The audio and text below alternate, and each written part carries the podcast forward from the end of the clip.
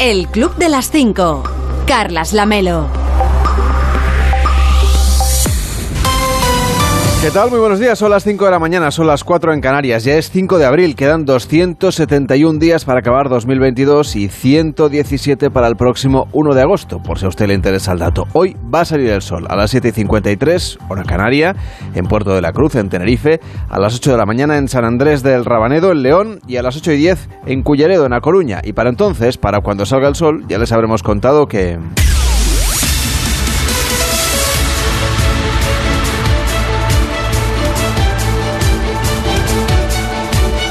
Ya les habremos contado que el presidente de Ucrania, Volodymyr Zelensky, hablará hoy por videoconferencia ante el Congreso de los Diputados. Juan Carlos Vélez, ¿cómo estás? Buenos días. ¿Qué tal? Buenos días. Mientras tanto, sigue la conmoción por las imágenes que llegan desde Bucha, tras el paso de las tropas rusas. Una matanza que está acelerando las sanciones y que endurece la posición de Ucrania en sus negociaciones con Rusia. Sí, además la tesis que, que prospera y, y que recogen varios diarios esta mañana, seguramente con buen criterio, es que la matanza de Bucha aleja el pronóstico de acuerdo en las, en las eh, negociaciones o conversaciones que tienen por eh, objetivo el alto el fuego. Es verdad que cabría preguntarse aún así, eh, por un lado, cómo de cerca están en realidad esas posturas o cómo de lejos están esas, esas posturas en, esas negociaciones. Acuérdate que el portavoz del Kremlin, Dmitry Peskov, eh, ya dijo que a pesar de que se estaba diciendo que había avances muy significativos y, y, notables en las conversaciones que se desarrollaban en Estambul, en realidad luego la lectura de Moscú es que no veía tales avances por, por ninguna parte, ¿no? Y, y por otro lado, cabría preguntarse también si lo de Bucha no es más que el principio de, revelaciones aún peores que estén por venir. Eh, no, no deja de ser uno de los primeros lugares que han estado bajo control del ejército ruso y que se han recuperado por parte del ejército de Ucrania y de los civiles armados en, en Ucrania, se han recuperado del control de ese, de ese ejército invasor primeros lugares en los que las organizaciones de derechos humanos, por ejemplo, los periodistas eh, internacionales de las agencias de noticias, han podido llegar, entrar y con suficiente seguridad verificar y contar desde allí sobre el terreno lo que se están encontrando lo más relevante de lo que se están encontrando, efectivamente, cadáveres de civiles por cientos y, cientos de indicios eh, más que sólidos de la comisión de, de crímenes de guerra, ¿no? El principal asesor del presidente Zelensky ya dijo ayer, hemos recuperado otras ciudades como Makariv y Borodianka y nos tememos que la situación que nos encontremos allí sea cientos de veces peor que en eh, Bucha. Bueno, el presidente de los Estados Unidos, Joe Biden, ha vuelto a responsabilizar a Vladimir Putin de las atrocidades cometidas en Bucha, ciudad que ayer visitó también el presidente ucraniano Zelensky, eh, imagen que hoy también aparece en casi todas las portadas. Ha, vuelto a comprometerse Biden eh, y eh, se ha vuelto a comprometer también la Unión Europea a pensar en la posibilidad de seguir redoblando los esfuerzos y las sanciones al Estado ruso a la luz de estas nuevas imágenes y de estos testimonios eh, que se van ahora conociendo y, difundiendo. Eh, lo que no están de acuerdo, por ejemplo, en el caso de los 27 es qué sanciones aprobar. Porque ha propuesto, por ejemplo, Francia eh, renunciar directamente y de forma total al gas y al petróleo ruso, principal fuente de financiación de, de, del gobierno de ese país. O sea, ese debate no es que se pueda dar, es que ese debate ya está sobre la mesa. Eh, y está en firme sobre la mesa. Está de acuerdo, por ejemplo, con eso el gobierno de Italia, a pesar de que Italia depende más de un 40% del suministro de gas procedente de, Rusia. Pero no están en esto, no están por esta labor los gobiernos de Alemania, por ejemplo, de Hungría, por ejemplo, de Austria, por ejemplo. En el caso de Alemania, además, eh, de los más dependientes, o de, de las principales potencias, la más dependiente, aunque acuérdate de que fue el canciller Scholz el primero que abrió un debate que un debate que no es de buen gusto para ningún gobernante, que es el del racionamiento de la energía, el de asumir el coste que iba a tener para Alemania y para la economía alemana y para el día a día de sus ciudadanos esta confrontación entre Rusia y, y Occidente, singularizada en la invasión de, de Ucrania.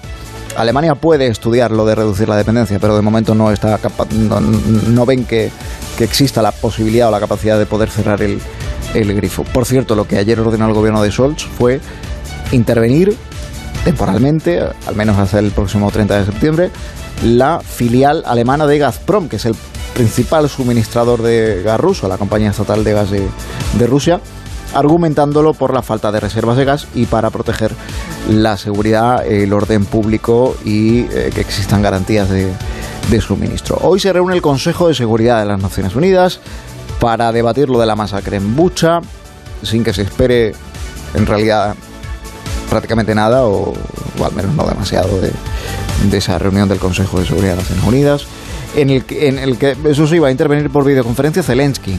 Primero ahí, y luego más tarde, a las 5 de la tarde, se dirige también por videoconferencia a la ciudadanía española, porque se dirige por videoconferencia al Congreso de los Diputados, con el mensaje previsible previsible, ¿eh? esto es, meramente especulativo, no tengo yo el, el guion del señor Zelensky, pero vistas las anteriores intervenciones en otros parlamentos nacionales, previsiblemente el mensaje que va a trasladar o que se prevé que traslade es el de agradecimiento por la ayuda humanitaria y ayuda militar prestada en este caso por, por nuestro gobierno con el llamamiento a redoblar la presión también para imponer más sanciones a Rusia y no ser ni siquiera mínimamente complacientes con cualquier medio del que pueda servirse luego Vladimir Putin para financiar su invasión en Ucrania. Eso y la expectación por ver qué pasaje de la historia de España o qué personajes cita en su intervención en la medida en que ha ido confeccionando así sus mensajes a la ciudadanía de los países a los que se ha ido dirigiendo, como decía, representadas en sus respectivos parlamentos nacionales.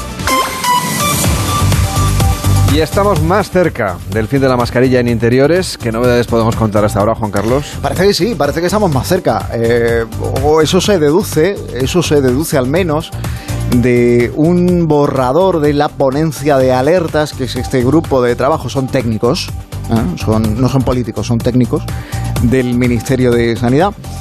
Borrador que se ha filtrado a varios medios de comunicación. ¿Y qué dice ese borrador? Pues que la mascarilla dejaría de ser obligatoria en todos los espacios interiores como norma general y pasaría a limitarse esa obligación, digamos, únicamente en em, tres escenarios o, tres usos. Eh, por un lado, eh, son, son tres que no suenan, ya verás que no van a sonar a nada nuevo, de esto ya se venía hablando con anterioridad. Eh, esos tres escenarios serían medios de transporte público, residencias de mayores o residencias de, personas dependientes y hospitales y centros sanitarios de atención primaria, ambulatorios, centros de salud. Es decir, em, ya no tendrías que llevarla para entrar en un eh, establecimiento de hostelería, en un local de ocio nocturno, en un centro comercial, en un centro de trabajo, una oficina, pero sí tendrías que llevar la mascarilla si te montas en un autobús, te montas en un metro, en un tren, en un avión, en un taxi, en un vehículo de alquiler con conductor, un VTC, entenderlo. En, em, si tienes una cita en, el ambulatorio, si tienes que ir a, tu médico de cabecera, si vas a visitar a tu abuelo a la residencia, si vas a visitar a un familiar a un centro de eh, una residencia de, personas eh, dependientes o si vas al hospital por cualquier otra por cualquier otra circunstancia. Total. ¿Qué más dice respecto de los colegios, de los institutos, de las universidades? Decaería también ahí la obligación de llevar mascarilla en los centros escolares como norma general y respecto de las personas vulnerables lo que eh, se recomienda, por así decirlo, es un uso pues, un uso responsable, eh, sobre todo en, cualquier circunstancia en la que no vean posible garantizar una, una mínima distancia de, seguridad. Eh, esto aplicado solo a personas vulnerables en este caso. ¿Qué no dice el borrador? El borrador lo que no dice es ninguna fecha o ningún abanico de fechas posibles. Ninguna concreta, quiero decir, porque sí matiza que ante la inminente llegada de Semana Santa, cualquier cambio en la norma ya sería recomendable dejarlo para después de las fiestas, que es algo que parece muy sensato y eh, que además algunos consejeros autonómicos y algunos gobiernos autonómicos ya se han eh, pronunciado en ese sentido. Les parece prudente, prudente dejarlo ya para después y mantener las fiestas tal cual están previstas. Lo veremos y lo iremos contando aquí. Juan Carlos, que tengas un feliz día, cuídate mucho. Igualmente, chao. De lunes a viernes a las 5 de la mañana, el Club de las 5. Onda Cero. Carlas Lamelo. Hoy tenemos lluvia al sur de España que será fuerte con tormentas en Andalucía y niveles eh, de nieve con cotas en los mil metros. Una borrasca en las proximidades del Golfo de Cádiz se desplaza hacia el este y las temperaturas van a subir a lo largo del día en el norte y también en Baleares. Sin embargo, van a bajar en el suroeste, sureste, perdón, y en Canarias. La inestabilidad Llegará y será protagonista en el sur, como decíamos, con lluvias, con nieve en la montaña, con fuerte oleaje en las costas. A esta hora tenga usted cuidado con las heladas en la mitad norte del país. Las temperaturas máximas seguirán siendo bajas también en el sur de la península, para lo que estamos acostumbrados ya a este inicio del mes de abril. Síguenos en Instagram, arroba el Club Onda Cero. Estamos en el Club de las 5, de las 5 y 11, de las 4 y 11 en Canarias. Hola David Cervelló, ¿cómo estás? Muy buenos días. ¿A quién le deseas hoy los buenos días? Bueno, vamos a desear hoy buenos días a los animales en general, al reino animal. Vale. Menos alguno. Menos alguno concreto. Eh, concretamente, algún tipo de arañas. ¿Tú eres, te gustan? ¿Te parecen...? A ver. Ya, no, ya, bueno, digo, hay, pregunta, hay ¿eh? gente ¿Te para gustan todo, las arañas? Que a mí me gustan. Yo Pues hombre, no salgo corriendo, Bueno, pero- eso ya es mucho. Yo ¿Eh? sí, yo sí salgo corriendo. o pero sea que- prefiero no tenerlas cerca. Pues el tema es que si vas por... Aunque hay alguna tarántula que es suavecita. Déjate, O sea, eso de donde hay Esos pelo en pelitos, alegría. esa mirada. No, no. Sí, Spider-Man, sí, sí. Donde hay pelo hay alegría, no. Con las tarántulas, no, porque ahí hay mucho pelo y alegría poca. Bueno, ya te digo, hay gente para Una mirada tierna. Sí, claro, sí, con los 100.000 ojos que tiene. Una mirada, no, muchas miradas. Tiene tierna y, y- y la que no es tierna. Bueno, el tema Sí, es elegir que... prefiero arañas a cucarachas, por ejemplo. Sí. Bueno, claro, susto o muerte, ¿me entiendes? O sea, vamos a ver, ni una cosa ni, ni la otra. Bueno, el tema es que se ha hecho muy viral en TikTok un vídeo de, de un matrimonio con una criatura pues que viajan, el típico de... de de mini caravana que van viajando, en este caso por Australia. Y en Australia, digamos que... ahí hay mucho bicho. Ahí hay mucho bicho, hay mucha araña. La co- y claro, cuando dicen... Todos son koalas y Sí, canguros. Es un poco como de cocodrilo dandy que decía cuchillo, esto es un cuchillo y sacaba ahí pues una, una señora navaja, ¿no? Pues el tema de las arañas, aquí nos asustamos con que ahí las arañas son mm, gigantescas, ¿no? Eh, son tamaño Jurassic Park. Pues bueno, el tema es que se encontraron una, mm, una araña bastante grande que eh, es una araña cazadora, ¿eh? que no es que vaya así de cuero en plan, en plan motorista y tal, no, cazadora de, de- de- de cazar. Bueno, el tema es que se la encontraron ahí, que se, se estaba colando por, la, por las puertas y era capaz, le cerraron las, puertas, de la caravana. Sí, sí, le, Qué le- alegría. Sí, sí, o sea, el tema es que le cierran las puertas para que no entre, o sea, y que en todo caso pues pida educadamente entrar, pero era capaz, aun siendo muy grande, de colarse por la rendija, es decir, entre la puerta y lo que sería el, el chasis, Ponga usted cinta aislante si va a dormir en sitios así como También, araña. también es una opción, pero era de día y bien tenía que entrar la gente en el coche, ¿no? O sea, el problema es que de ahí no... Bueno, consiguieron sacarla con un palo, ¡un palo! La consiguieron sacar, pero dos días después la araña volvía a estar dentro del vehículo, pero claro... La, la- digamos que la furgoneta estaba pues en, ahí encima de la hierba, estuvieron un par de días y la araña dice, joder, aquí se está calentito, voy a subir otra vez, que se está muy gente bien. me ha tratado muy bien. Claro, me han tratado estupendamente. ¿Cómo voy a estar mejor yo que en esta caravana? Volvió a subir. El tema es que al final dije, mira, aquí tenemos que hacer algo. No vale con tirarla. Hay que trasladar, hay que mudarla a un sitio que esté muy lejos. Total, que se armó de valor la, la madre, madre coraje en este caso. La puso en un frasco. Eso es- es- sale muy bien en las películas. Pones el frasco, e- intentas que caiga dentro, lo tapas y dice, la llevo a, vamos, a la otra punta de- del país. Pues bueno, al final fue el único método co- con el que consiguió, no sin antes, armarse de valor.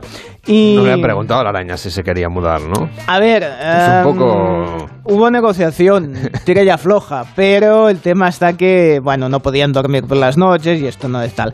Las arañas cazadoras australianas, ojo porque son venenosas, aunque no suponen, digamos, que sea que te vaya la vida en eso, digamos que un, pasas un mal rato. ¿eh? O sea que... Mejor que no te pique. Sí, o sea que mm, si vais a Australia, cuidado con las cazadoras.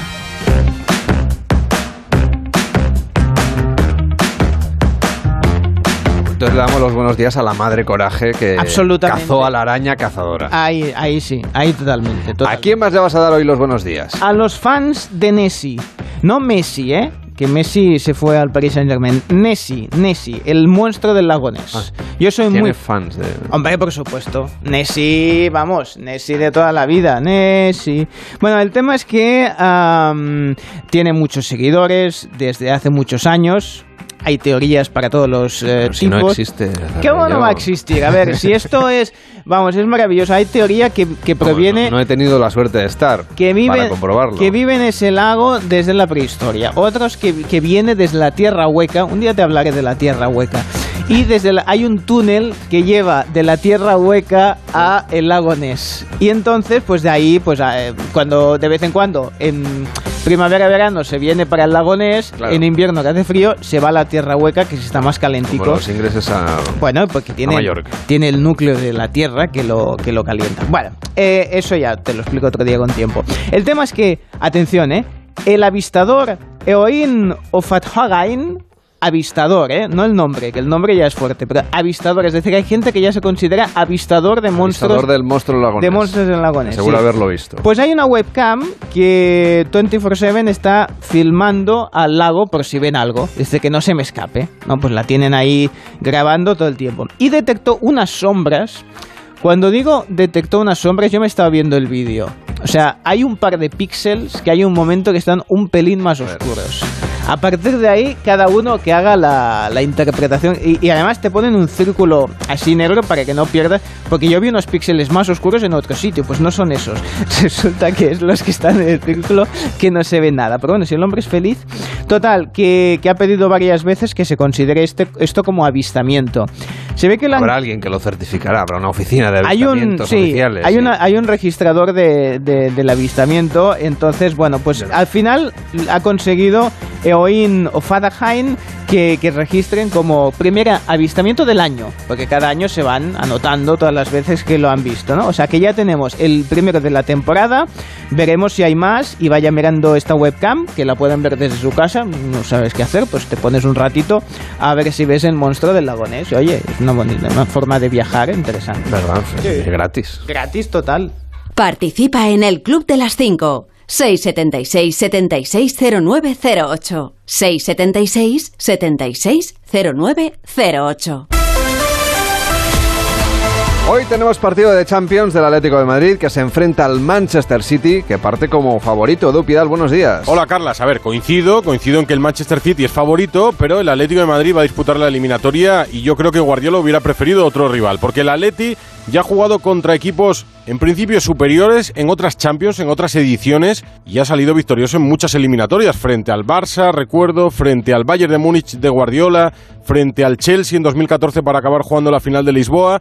El Atleti de Simeone es competitivo y está en su mejor momento de la temporada, no lo olvidemos con la cantidad de victorias que lleva consecutivas, con un buen Joao Félix y con la única baja de Jiménez. Ayer entrenaron en Manchester y esta noche a las 9, lo contaremos en Radio Estadio, jugará la ida de los cuartos de final. Mañana será el turno del Real Madrid, que espera el último PCR que le han realizado a Carlo Ancelotti para saber si el entrenador va a poder viajar esta misma mañana con el equipo a Londres, junto al resto de la expedición. Y mañana será el turno también del Villarreal, que recibirá al Bayern en casa. Ya para el jueves, la Europa League con el Barça en Frankfurt frente al Eintracht. De lunes a viernes a las 5 de la mañana, el Club de las 5. Onda Cero. Carlas Lamelo. Hoy en Onda Cero.es nos cuentan que la Unión Europea prepara con urgencia más sanciones por las atrocidades rusas en Ucrania. El gobierno de Suiza ha reclamado una investigación internacional e independiente sobre la presunta masacre cometida por tropas rusas en la localidad de Bucha, a las afueras de Kiev, y el presidente Pedro Sánchez habla de genocidio. Ojalá, como dijimos ayer muchos presidentes eh, de la Unión Europea, ojalá vamos a hacer todo lo posible porque quienes han perpetrado esos crímenes de guerra no queden impunes y, por tanto, eh, puedan eh, comparecer ante los tribunales, en este caso la, la Corte Penal Internacional, para hacer frente a esos supuestos casos de lesa humanidad, de crímenes de guerra o, por qué no decirlo también, de genocidio. En nuestra web también puede leer un detallado reportaje sobre qué son los crímenes de guerra, qué evidencias deben presentar y el papel que tiene la Corte Penal Internacional, que es quien tiene las competencias para juzgar estas atrocidades. Sin embargo, en el caso de Rusia habría que crear un tribunal especial como ocurrió, por ejemplo, en Yugoslavia en el 93 o en Ruanda en el año 1994, porque Rusia no ha suscrito el tratado de creación de la Corte Penal Internacional. Nos cuentan en la web también que el cocinero José Andrés, de regreso ya en Washington, atendió anoche a la brújula con Juan Ramón Lucas. Durante el fin de semana había estado en Bucha como testigo de lo que sucedía en esa ciudad y relata a los oyentes de Onda Cero lo que ha visto en sus calles. No sé cómo puede haber tanta maldad en el siglo XXI en una guerra que no se entiende, que no podría decir es estratégica para un presidente ruso.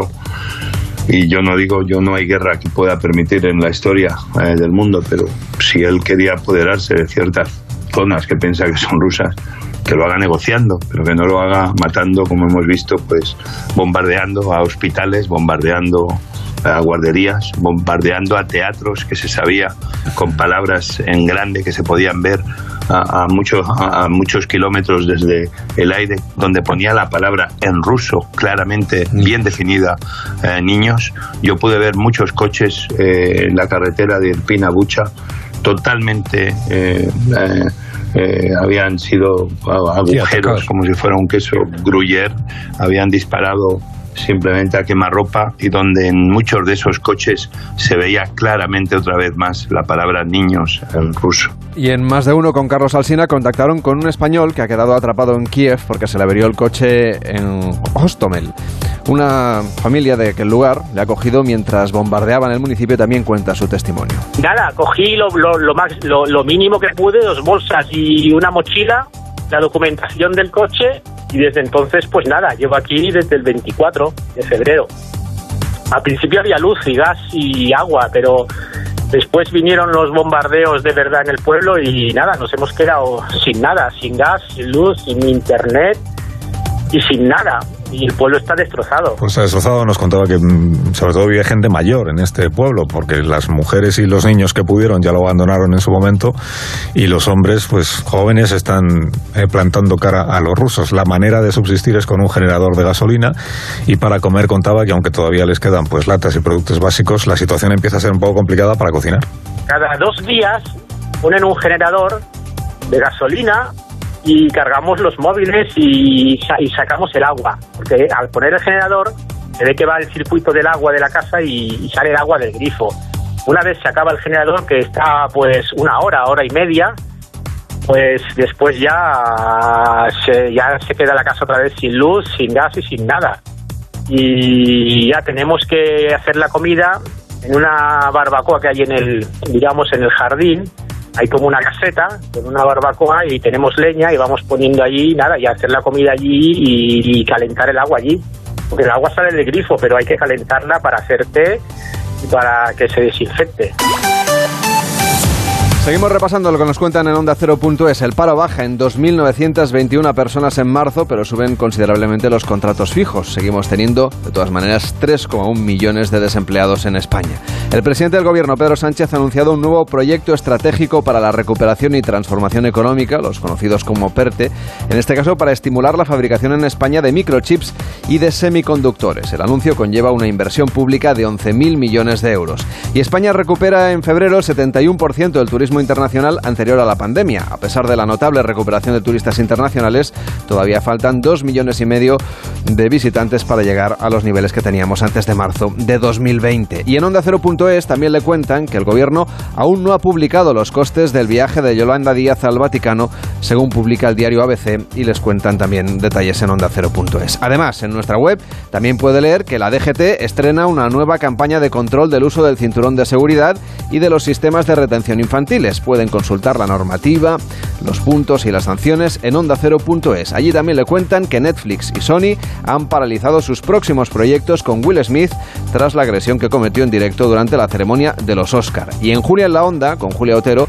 entrevistaron ayer a la actriz Karma Elías que hizo público hace unos días que padece Alzheimer y cuenta cómo empezó a darse cuenta de que le faltaba la memoria. Yo creo que sí que el hecho de ser actriz me lo hizo, me hizo ver a mí misma que, que algo me estaba pasando. Entonces yo lo atribuía a una especie de, digamos, miedo escénico o pánico escénico o situación de tensión o estrés, porque además yo tenía una vida de estar, estar viajando, también con la familia que la tenía que cuidar, no sé qué. Entonces iba muy estresada. Y entonces lo atribuyes a cualquier cosa porque todo el mundo te dice que estás bien. No, y es que además, eh, esto del miedo escénico, Karma, mm, me reconocerás que hay muchísimas personas públicas, cantantes, actores y actrices que en algún momento de su vida lo sufren, que de pronto le cogen miedo a hablar en público, a estar en público, a hacer su trabajo, ¿no? Lo hemos visto con muchas personas, entonces, claro, es perfectamente verosímil si eso ocurre. Sí, podría ser, podría, ser, pero no era el caso. Lo que pasa es que podía haber sido, ¿no? Claro, claro, pero agotamiento y de repente es como que no, como que parece que el cuerpo y la mente no se ponen de acuerdo, ¿no? Claro, Algo así. Pero que es posible que los demás lo pensaran. Sí, claro, podría ser. claro. que llegaran a esa, esa conclusión, ¿no?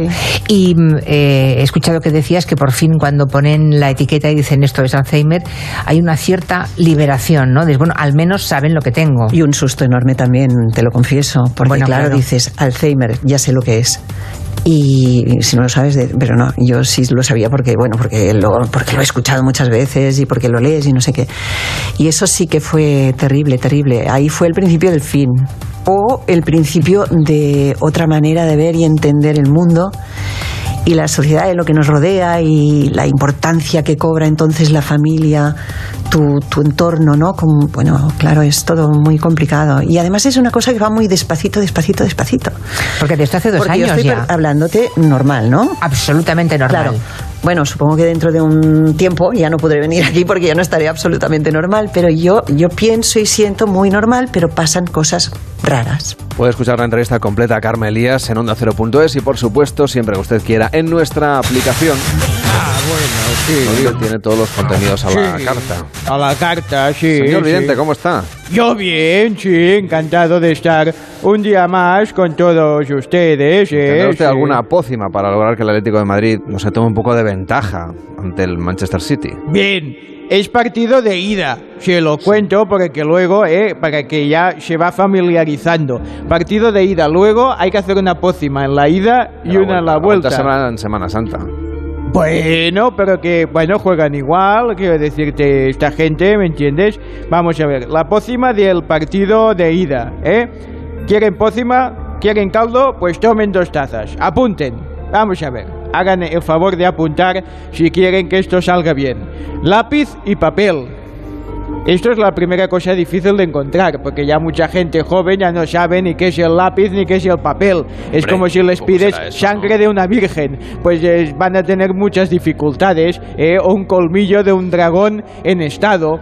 Pues bueno, es complicado porque los dragones tienen un periodo de reproducción muy extraño y conseguir pues un diente de un dragón que esté en estado de buena esperanza, pues es complicado. Así que voy a hacer una cosa sencillita y que todos puedan hacer tranquilamente desde sus casas. ¿Eh? Bien, vamos a ver. Hablando de vírgenes, he leído en el ABC un artículo de Rosa Belmonte que dice que hay una Virgen de la Alegría que al parecer es, es tendencia. Bueno. Tengo que investigar yo sobre este tema para comprarme una. Ah, ah, ah, ah, pero eh, una figurita quiere usted Sí, una decir. figurita. Ah, me había hecho un susto tremendo. bueno, vamos ¿Qué a ver. usted? ¿eh? Por Dios. No, a ver. eh, ah, es importante tener sacapuntas, afilar bien la punta y también el lápiz. Tiene usted que usar también carboncillo, ¿eh? Lo que tienen que hacer es en un, en un, eh, en un cartón blanco, a poder ser, un lienzo, ¿eh? dibujan a carboncillo a mano alzada ¿eh? el retrato del cholo. Muy moderno todo, ¿eh? Bueno, oiga, si usted ya le pone aquí todo tipo eh, de, de discusiones, luego nos sale el ritual y me llaman los oyentes y me dicen, cara, por la comunidad autónoma que lo pueden hacer al 676-760908 y piden cara o cruz por su comunidad. Vale. Bien. O me piden un consejo. También. Pues yo le estoy pidiendo uno para el Atlético de Madrid. Pues ya le he dicho que hagan a mano alzada un dibujo del cholo a carboncillo y le pongan unas velas y un incienso y le recen cada dos horas porque si no es por el cholo la cosa va a estar muy complicada porque el Manchester City de Guardiola es el favorito. Entonces si es el favorito pues necesitan un milagro y la Lourdes o hacer un dibujo del cholo a carboncillo. Bien, para calmarme un poco y animar a los colchoneros, les dejo con una meditación que es larga y no me va a dar tiempo. Voy ahí. Si tienes dos piernas, corre. Si tienes una pierna, salta. Y si no tienes piernas, vuela. No lo he escrito yo, lo pone aquí, me parece. Envíanos un correo electrónico elclub@ondacero.es. El Club de las Cinco. Carlas Lamelo.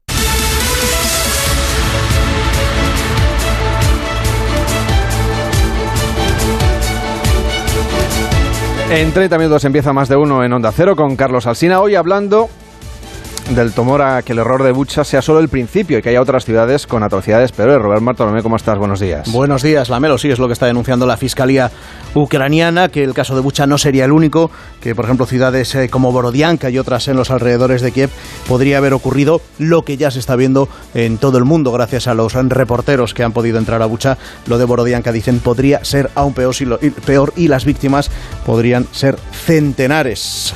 Habla Zelensky de crímenes de guerra, recrimina a los gobiernos occidentales, lo ha hecho esta madrugada, que hayan tardado tanto tiempo ellos en, asumir que estamos ante crímenes de guerra, a falta de las investigaciones oficiales. Hoy Zelensky va a hablar ante el Consejo de Seguridad de Naciones Unidas, después lo va a hacer esta tarde ante el Congreso de los Diputados aquí en España. Y mientras la Unión Europea está debatiendo cómo enfrentarse a estos, a estos eh, nuevos casos de, de atrocidad del ejército ruso. Por ahora Italia dice que habría que cerrar ya definitivamente y terminar con la compra de gas y de petróleo a Rusia y eso que, que, que Italia depende en un 43% del gas ruso y dice es el que ha dado el paso y dice habría que cerrar ya definitivamente el grifo. Alemania se lo sigue pensando pero Austria por ahora es la que mantiene una posición más firme. Dice que de eso nada porque sería no castigar a Rusia sino castigarnos a nosotros mismos. Y mientras pues ahí están los 27 debatiendo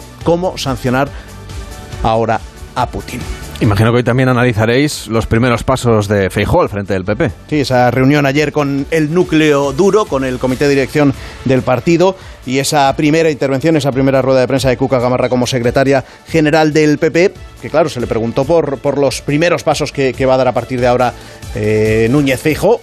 Uno de ellos, el si va a asistir o no a la, a la investidura cuando se fije la fecha de Mañueco en Castilla y León, en ese gobierno junto, junto a Vox. Bueno, pues por ahora no, no avanza nada más mmm, ni Feijón ni Gamarra sobre las intenciones del presidente del PP. Sí que dice que no habrá contacto con Abascal, se quiere evitar esa, esa fotografía. Y de cara a la reunión de este jueves con el presidente del gobierno, con Pedro Sánchez, mmm, modula, digamos, un, un, poco la intervención y lo he escuchado durante estas últimas horas. Lo que está diciendo el Partido Popular es que una cosa es mm, apostar por la unión, por los pactos, y otra la sumisión, que no apuestan por eso en ningún momento.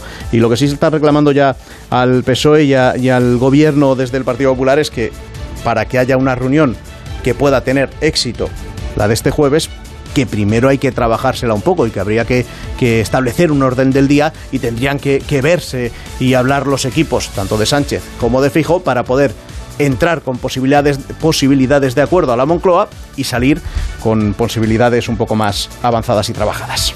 Hoy, por cierto, para saber todo lo que, lo que espera de esa reunión y del futuro PP, pues en más de uno a partir de las ocho y media, Alsina entrevista a Feijó. Hombre, habrá empezado por ahí.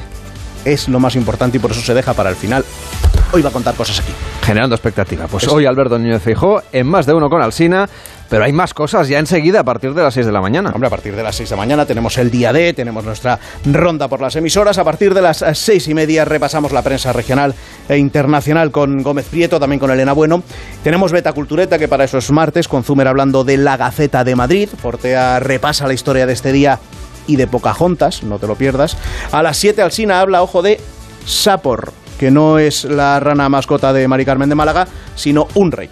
Vélez nos va a recordar poco después lo que probábamos del certificado COVID hace un año, hace solo un año, a las siete y media la Liga de las Temperaturas, antes de la España que madruga, a las ocho y media la tertulia y con Paco Maruenda, con Antonio Casado y con Maite Rico. Y hoy es martes, así que toca cocinillas. ¿Qué vamos a preparar hoy? Pues mira, hoy nos vamos a centrar en la berenjena, que no es un color, sino el fruto de una planta que hace las delicias de Almagro y de mucho más allá. Vamos a conocer los detalles de su cultivo con un agricultor almeriense y para que salga un poco Leo Harlem, vamos a hablar a partir de las 10 con el chef Paco Moreno, que nos va a contar algunos secretos sobre cómo cocinarla, que no solo hay que hacerla así rellena o rebozada, hay muchos secretos y mucha forma de trabajar la, la berenjena. Bueno, después a partir de las 11 hablamos de historia, con protagonismo hoy para Isabel de Castilla y de Aragón, también para su hermana Juana la Loca.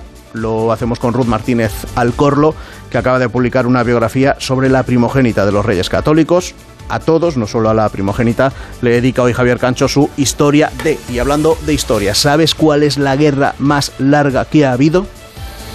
Pues. No me lo cuentes porque es posible que falles. Es la de un pueblo de Granada, Huesca, Huescar, con Dinamarca. 172 Mm, sí, años de conflicto. Ahora que lo dices me suena la historia. Sí, sí, sí, sí, sí, pues eh, te sonará porque se ha estrenado un se ha estrenado un documental en el que se analiza esta guerra y por qué, por qué duró tanto. Bueno, vamos a hablar de ello con el guionista de este documental, con Jaime Jaime Noguera. Antes del mediodía, ya después, pues tenemos a Josemi, a Tabuada, poniéndole el broche al más de uno, un más de uno hoy, como todos, muy interesante. Programón, a partir de las 6 de la mañana y hasta las 12 y media. Luego ya la edición local en pues más cerca de. Que también es una maravilla. Claro que sí, de su, de su municipio, allí donde usted viva. Que tengas un feliz día, Rubén. Lo Cuarta- mismo digo. Cuídate mucho. Lo mismo digo, lámelo. Hasta luego. Chao. De lunes a viernes, a las 5 de la mañana, levántate o vete a dormir con el Club de las 5. Carlas Lamelo. Y nos damos un paseo por la televisión que nos sirve de evasión en tiempos difíciles, aunque claro, luego hay que pagar la factura de la luz. Sí. Pero, la, pero la tele consume poco, yo Y la radio menos todavía. Sí, sí, sí. No, no, consume, consume poco porque a 100.000 millones de euros el kilovatio. Bueno, en fin, bueno, vamos que no me quejo que me lo que te miro paso. cuánto vale hoy, ahora te lo digo.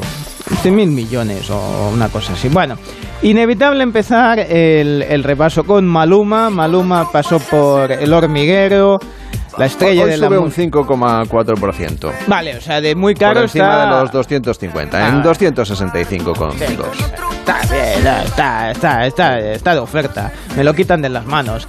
Bueno, pues eso, ¿no? Eh, felices los cuatro, estábamos ahí todos viendo a Maluma, eh, la estrella de la música, que se encontró muy a gusto, muy a gusto en el hormiguero, ya no solo por el ambiente, las hormigas y todo, sino sobre todo porque le dejaban decir palabras que en otros países en las entrevistas pues le censuran con el está el pito a la que salta. ¿eh? o, o se queda sin hablar y todo eso, ¿no? Y eso lo hemos podido comprobar cuando explicaba la anécdota del concierto en el Madison Square Garden mientras rodaba la película Cásate conmigo. ¡Oh, qué película Cásate conmigo! ¡Peliculón! ¿eh? En fin, eh, junto a Owen Wilson y Jennifer López. Para mí era muy especial ese concierto porque siempre que canto el Madison Square Garden se me pone la piel de gallina y me da mucha adrenalina y, y todo eso. Y yo decía, wow, pero voy a hacer un concierto y a la misma vez voy a grabar la película. ¿Qué tal si, si, si, si la cago? ¿Me entiendes? ¿Qué tal si, si no? Perdón, ¿se puede decir? Sí, ya está. bueno. Pues ya la dije, perdón. Estamos, estamos en España, aquí no ponen pitos. Vale, vale, ¿qué tal si la ca... No, no, se puede decir todo. Bueno, entonces. Bueno, entonces, de puta madre. De puta estaba, estaba, estaba ahí en el, en el garden y ya me iba, ya iba a empezar a, ca- a cantar la canción que teníamos Jennifer y yo y, y era una sorpresa para el público. Entonces, cuando sale Jennifer, hicimos los ensayos antes de eso, obviamente, y yo le dije, le aclaré a, a todo mi equipo de trabajo, les dije, por favor, cuidado con el teleprompter. No me sé la canción muy bien todavía. Aparte, tengo mucha presión del concierto y, bueno, no la quiero cagar. Definitivamente necesito que me ayuden. Dale, todo está bien, todo va a estar increíble. Ya hicimos prueba de sonido. Vale, gracias. Cuando empecé a subir, yo estaba arriba en el escenario y teníamos un elevador y empieza a subir Jennifer como una reina, como lo que es, una reina, una diosa. Y empieza a subir, boom, y yo la veo y yo, wow, esto va a ser el momento más inolvidable de mi vida, de mi carrera. Y bueno, yo tenía el teleprompter a la izquierda y ya iba a empezar a cantar cuando yo miré el teleprompter y estaba apagado. No, no. Puta. me encanta poder decir palabras en televisión, me encanta. ¡Qué bien! Ah, increíble, se siente tan, tan relajante. Sí, eh, la libertad, ¿verdad? Sí, sí, la sí. libertad. Y, vale, muy bien. ¿Y cómo, Bueno. sali- cómo saliste de aquello? Bueno, y entonces, bueno, ya empecé, empecé a cantar y se me había olvidado la primera parte de la canción. Yo miro a Jennifer y la miro como que me tienes que sacar de este hueco. No sé qué vas a hacer, me tienes que ayudar. Y ella me mira como que, tranquilo, ah, te- estás, estoy contigo, relájate. Ok, empezamos a cantar ya, ya luego salimos en el coro y nadie se dio cuenta que el teleprompter nunca, nunca, lo, habían pre- nunca, lo, nunca lo habían prendido. Sin embargo, fue, fue, fue, fue horrible, imagínate, Ah, un, eh. un momento de esos tan tensionante en el Madison Square Garden en Nueva York. Ajá. Primera vez que cantaba con Jennifer, no habíamos cantado juntos antes en ningún escenario. ¿Y cómo le iba a hacer esa, esa, esa cagada? O sea, que te- tuvo barra libre Maluma. Sí, exactamente, barra libre y el hombre, pues, ya, hombre, si es barra libre, pues... Aprovecho, ¿no? Da- Dos ponme, por uno. ponme dos tragos, efectivamente. Bueno, ayer eh, fotogramas de plata, alfombra roja, expectación en la calle, eh, gente pues que quiere ver cómo van llegando ¿no? los, los famosos. Telemadrid se acercó ahí y para ver cómo vivían el evento, pues eso, la gente que esperaba en la calle, ¿no? El desfile, ese desfile de famosos. O bueno, de lo que pasara. Porque había gente que, o sea, muy muy claro tampoco lo tenía lo que pasaba ahí. Ya todo el mundo preparado, todo el mundo, madre mía, todo el mundo ya preparado para... eh, eh, vienen con tiempo, ¿eh? Vienen con tiempo, señora, viene usted con tiempo para encontrarse a quien quiere ver.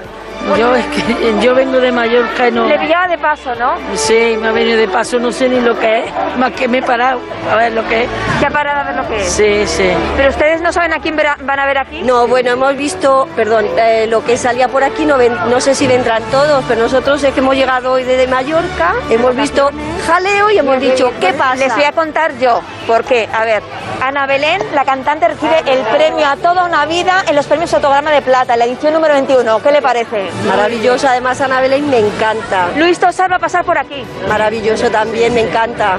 Blanca Portillo. Maravillosa. Ay, Dios mío. Es divina. Blanca Portillo es divina. Tonia Costa. Wow. Presenta la gala. Ah, el otro día la vi una entrevista al hormiguero y me encantó. Una- Ustedes no se van a Mallorca, se quedan aquí. Sí, ahora sí. Pues han cogido buen sitio, buen sitio. Qué, público más agradecido. Eh, Entregadísimos. me encanta. ¡Ay, me encanta! Maravilloso. ¡Ay, qué bien! Nada, no les fallaba ni uno. ¡Qué alegría! Y, bueno, la, la sorpresa que se llevarían y el, y el móvil sin batería de Como, 3 como la legión de fans que tienes aquí cada mañana que te vienen a buscar. Bueno, que sí, sí, que Está venga. aquí. Cervelló maravilloso. Oh, maravilloso, tal. No, no. eh, es- es- sí, te encuentras mucha gente cuando llegas aquí en la radio. Bueno, en fin. eh, termino el repaso con el maestro Carlos Ariquiñano, que de él siempre aprendes de cocina, sobre todo, ¿eh? pero también de sus anécdotas, de sus viajes y, atención, de sus hijos. En Tailandia me acuerdo que las sopas, todas, hacía mucho calor y te servían sopa caliente. Te ponían una brasita encima de un cuenco de, de- hierro, de metal, y la sopa estaba hirviendo en el plato. Muy curioso, mucho calor sí, pero combaten el calor con picante y con más calor. Muy curiosa la historia. Allí hice un hijo yo. Allí le hice a mi hijo Charlie. ¿Sí? Me pareció un sitio bonito para hacer un hijo. No me ha salido con ojos a- achinados, pero muy parecido a su madre. Con muy buen pelo y muy buen carácter. Sí, dice con muy buen pelo como la madre. Eh, bueno, a ver, no está al horno para hacer bromas que te llega Will Smith y te, y te da de todo. Qué maravilla, Charlie, ¿eh? Oye, le salió parecido a los padres. Qué curioso, ¿eh? Aún haciéndolo en Bueno, Tailandia. Eso es una buena señal, buena señal. Sí, es bueno de buena saber. señal, buena señal. Hala, cuídate mucho. Hasta ahora. El Club de las 5. Carlas Lamelo.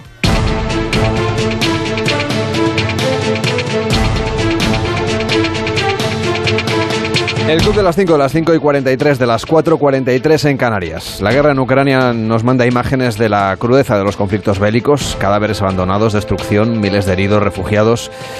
Sin imágenes que son imágenes estas además que no se ven en los medios de comunicación del país invasor, de Rusia, pero sí se ven en el resto del mundo. También en Estados Unidos, donde esta guerra está teniendo un seguimiento mediático y también político muy relevante. Nos vamos a ir a Nueva York para saludar al profesor Román Ortiz del Instituto de Política Internacional de la Universidad Francisco de Vitoria. Buenas noches para usted, buenos días aquí desde España. Eh, hola, buenos días, ¿cómo está?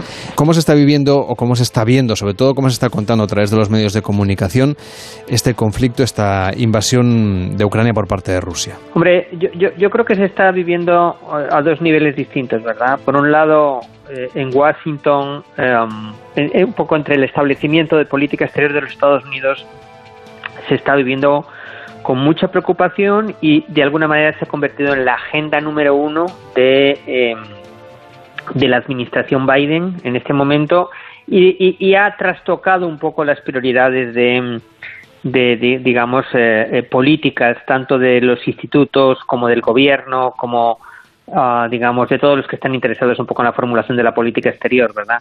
Eh, hasta hace relativamente poco la preocupación número uno era, era la República Popular China. Hoy ah, no es que China importe menos, pero pero Rusia está, digamos, en, el primer lugar de todas las agendas. Ah, y, luego a un, nivel más popular, ah, pues se ha convertido, digamos, en algo, en un elemento de política exterior que ha movilizado mucho a la opinión pública. Normalmente en Estados Unidos es una sociedad que mucho mirando hacia adentro, porque pues este país es un país muy grande, pero esto se ha convertido digamos en eh, eh, eh, digamos en, una, una, fuerza movilizadora muy grande entre la sociedad americana y hay muestras de solidaridad con Ucrania pues bueno un poco por todas partes verdad Hablaba usted del papel de China. Parece que hay una tensión que está siempre presente, pero sobre todo muy declarada desde el punto de vista de la guerra comercial muchas veces, ¿no? Mm, ahora mismo esta situación en Ucrania está también muy vinculada con el comportamiento de China. ¿Qué lectura se hace desde Estados Unidos de esta especie de juego de malabares que está haciendo el gobierno chino? Eh, bueno, eh, eh, yo creo que hay un cierto consenso en los Estados Unidos y yo creo que fundamentado eh, sólidamente en el comportamiento de la República Popular China de que en realidad China no quiere tomar un papel eh, protagonista en la crisis, pero está respaldando activamente a, eh, Rusia. Ah, de, alguna manera, para, para China, ah, ah, la, la, guerra en Ucrania representa dos representa tres cuestiones claves por un lado, una oportunidad para desgastar a los Estados Unidos y a sus aliados europeos, no cabe la menor duda, y esa es la razón fundamental por, la que está prestando uh, uh, respaldo a Rusia. Um, el, punto número dos es que es eh, de alguna manera un caso de estudio pensando en que China también está pensando en absorber por la fuerza a Taiwán y en consecuencia están viendo Ucrania como un caso para medir de alguna manera la reacción de, eh, Estados Unidos y de sus aliados europeos frente a una crisis de esta naturaleza. Y punto número tres, también un riesgo, ¿verdad?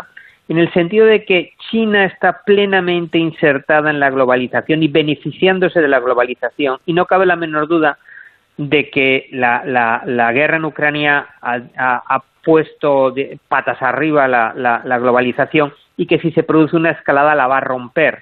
Entonces, de alguna manera, lo que la República Popular China está tratando de hacer es mantener ah, el conflicto dentro de los niveles ah, que, que, es conveniente para sus intereses, pero al mismo tiempo tratando de prevenir la, la escalada. Y en ese sentido, los Estados Unidos pues están tratando de mantener, tratando de gestionar una situación muy difícil porque la posición china es extraordinariamente ambigua, aunque hay un consenso, como, como le decía, de que está eh, eh, en última instancia respaldando, respaldando a Rusia.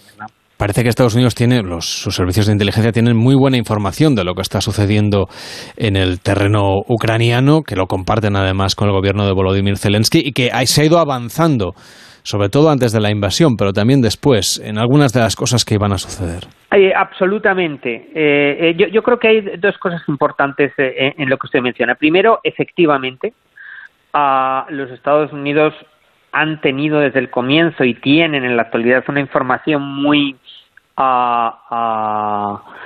bien, mm, eh, eh, muy, muy, muy profunda y muy extensa de, las intenciones y de los movimientos rusos. Parece claro, y hay, hay señales crecientes de que, de que han conseguido penetrar a algunos de los organismos de seguridad rusos. Eso por un lado, y por otra parte que están haciendo uso de unas capacidades de recolección de inteligencia por medio de por medios electrónicos y también por satélite, pues que no tienen ninguna comparación en el mundo, ¿verdad? Entonces, en ese sentido, yo creo que, que cuentan con una ventaja importante y esa ventaja, evidentemente, se la están transmitiendo a Ucrania y en parte ese suministro de inteligencia en tiempo real es parte de lo que explica el éxito que están teniendo Ucrania eh, en, contener y en, responder a la, a, la, a la, invasión rusa. La otra cuestión que me parece que es importante en lo que usted señala es que, mm, digamos, de una manera que no es muy común, en este caso hemos visto cómo se utiliza la inteligencia, que por su propia naturaleza es algo de naturaleza secreta, cómo se utiliza como una herramienta pública para combatir la desinformación que estaba realizando Rusia desde el comienzo de la crisis y luego con la invasión, y también para de alguna manera tratar de disuadir a Rusia de continuar con ciertas eh, eh, con ciertas opciones que serían particularmente desestabilizadoras. Estoy hablando, por ejemplo, del caso de utilizar eh, armas químicas o armas nucleares tácticas, ¿verdad? El hecho de que se esté anunciando que hay información sobre que están haciendo esos preparativos es también una forma de decir a Rusia que, eh, digamos, lo que está tratando de hacer está siendo monitoreado y evidentemente eh, em, eh, si, si, llega a cruzar esa línea va a tener una respuesta, ¿verdad? Desde luego Estados Unidos también está ganando, siempre ocurre con todos los conflictos algo en esta guerra, por ejemplo a través de la exportación de gas aquí a Europa, a través de los buques metaneros. Pero yo, yo no creo que, que, digamos, me, parece que eso no debería de ser visto como eh, una, una apuesta económica de la administración Biden, sino como un esfuerzo muy grande de tratar de mantener la cohesión de la coalición occidental frente a Rusia. Yo creo que el ahí no hay un objetivo económico, es fundamentalmente tratar de romper la dependencia que de una manera muy irresponsable, por otra parte, varios países europeos, particularmente Alemania bajo Angela Merkel, eh, eh, construyó con Rusia y que evidentemente eh, Vladimir Putin ahora está explotando, ¿verdad? De alguna manera la gran paradoja es que el, el, dinero europeo pagado por el gas ruso está sirviendo para financiar o ha servido para financiar la agresión contra Ucrania. Román Ortiz, del Instituto de Política Internacional de la Universidad Francisco de Vitoria. Gracias por acompañarnos y que tenga una feliz noche. Un feliz día desde España. Muchas gracias a ustedes por la oportunidad. Muchas gracias. El Club de las Cinco. Carlas Lamelo.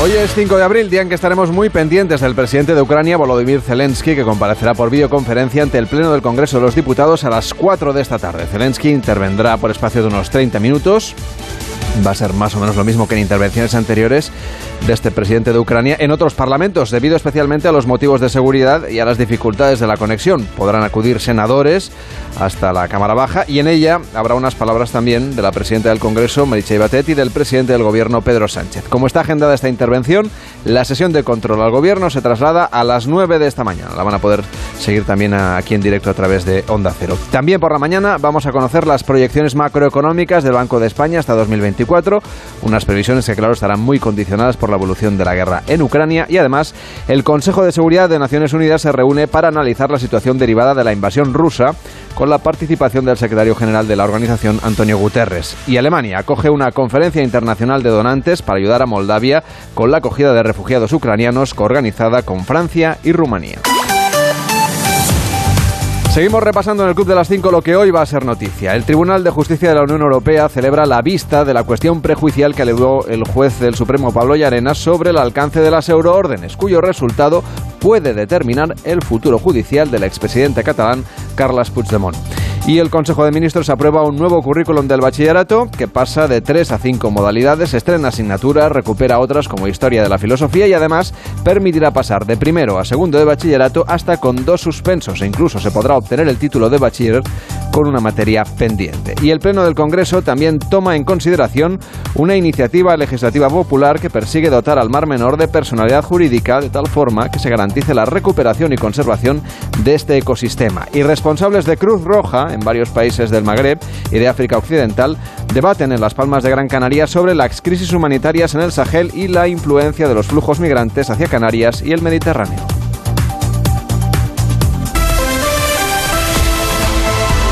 Y a partir de las ocho y media de la tarde tenemos Radio Estadio Champions con el Atlético de Madrid enfrentándose al Manchester City. Edu Pidal, buenos días. Hola Carlos, buenos días. No te pierdas esto. Muchas veces habrás oído en entrevistas a deportistas, a entrenadores, a futbolistas.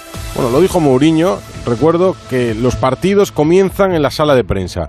Fíjate si este partido, el Manchester City Atlético de Madrid, ha comenzado a jugarse en la previa. Simeone hablaba de Guardiola. En los equipos donde me ha tocado estar, nunca he podido tener la posibilidad de de, tener los Xavi, los Busqué, los Piqué, los eh, Iniesta, los Messi, todos jóvenes. Mm. Así que creo que ahí, más allá del gran talento que tiene Guardiola, tuvo la suerte de poder estar acompañado siempre de extraordinarios jugadores. Es verdad, Simeone a todos estos no los tuvo, pero aún así ha ganado títulos con el Atleti. Le faltó decir al entrenador rojiblanco. Bueno, Guardiola en su rueda de prensa sí alabó al Atlético de Madrid dejando claro lo que es el Atleti y lo que es su equipo.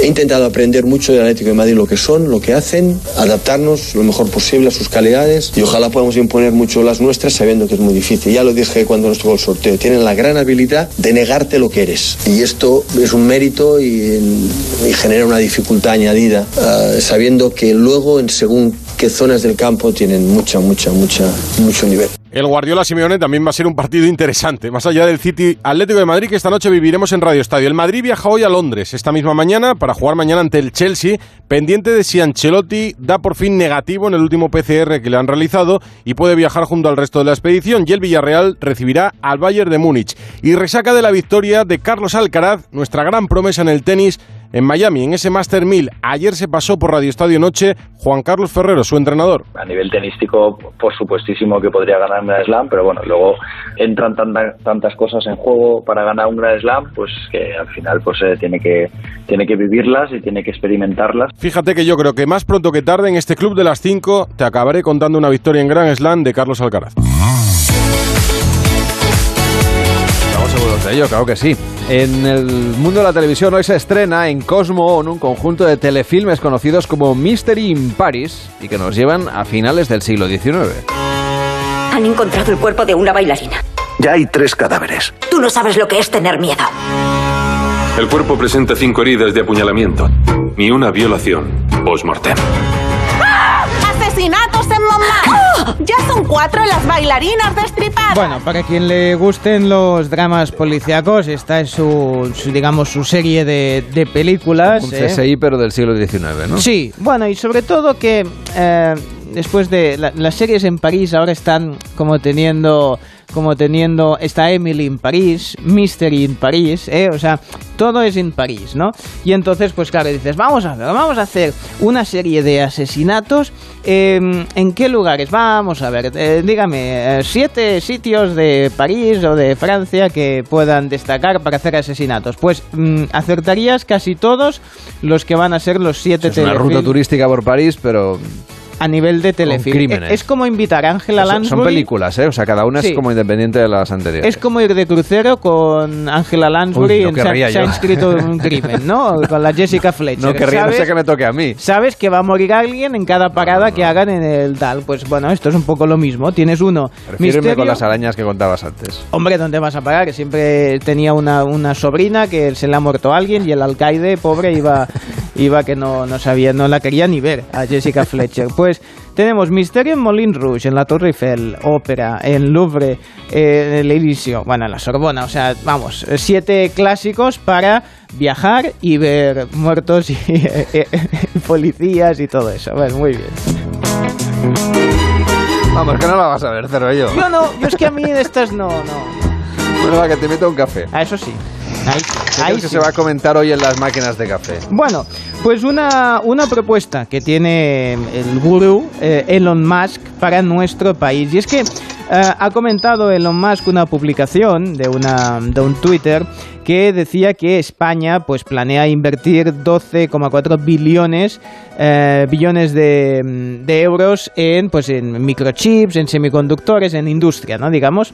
Y lo que dice Elon Musk, eh, lo que comentaba a este tuit es que España debería construir un un panel solar de dimensiones apocalípticas, ¿eh? Que con el que abastecer a toda Europa. Es lo que propone Elon Musk. Ha tenido, pues imagínate, solo la propuesta esta, 44.000 eh, likes y 7.000 retweets, bueno, una barbaridad. Entre ellos, y los 3.000 comentarios que ha tenido, entre ellos, uno de ellos es de Pedro Duque. ¿eh? ¿Qué dice Pedro Duque? Dice... Agradecemos toda la inversión que se puede hacer en España para la producción de renovables. Dice, mm, tenemos el marco legal para que eso pueda suceder y termina la frase con, ¿conoces de alguien que sea inversor? Como diciendo, no conocerás, de- sí, no conocerás tú a alguien que tenga unos dinerillos ahí, unos eurillos. Es una técnica, ¿eh? Al para final. Oye, lo se ha vendido de bien Pedro Duque, una, una maravilla, ¿no? Bueno, pues tiene... Yo creo que le pillaba en mal día a Elon- Musk porque, porque acaba de comprar Twitter. Bueno, Twitter, una parte del 9%. Pues le sobra, ca- con la Con calderilla... lo que le sobre, que ponga el. el- Pones un panel en, en los en monegros y ya veas tú. Pues listo. Gracias, Terbello. Que tengas un Hasta- feliz día. Cuídate mañana. mucho. Empieza más de uno en Onda Cero con Carlos Alsina.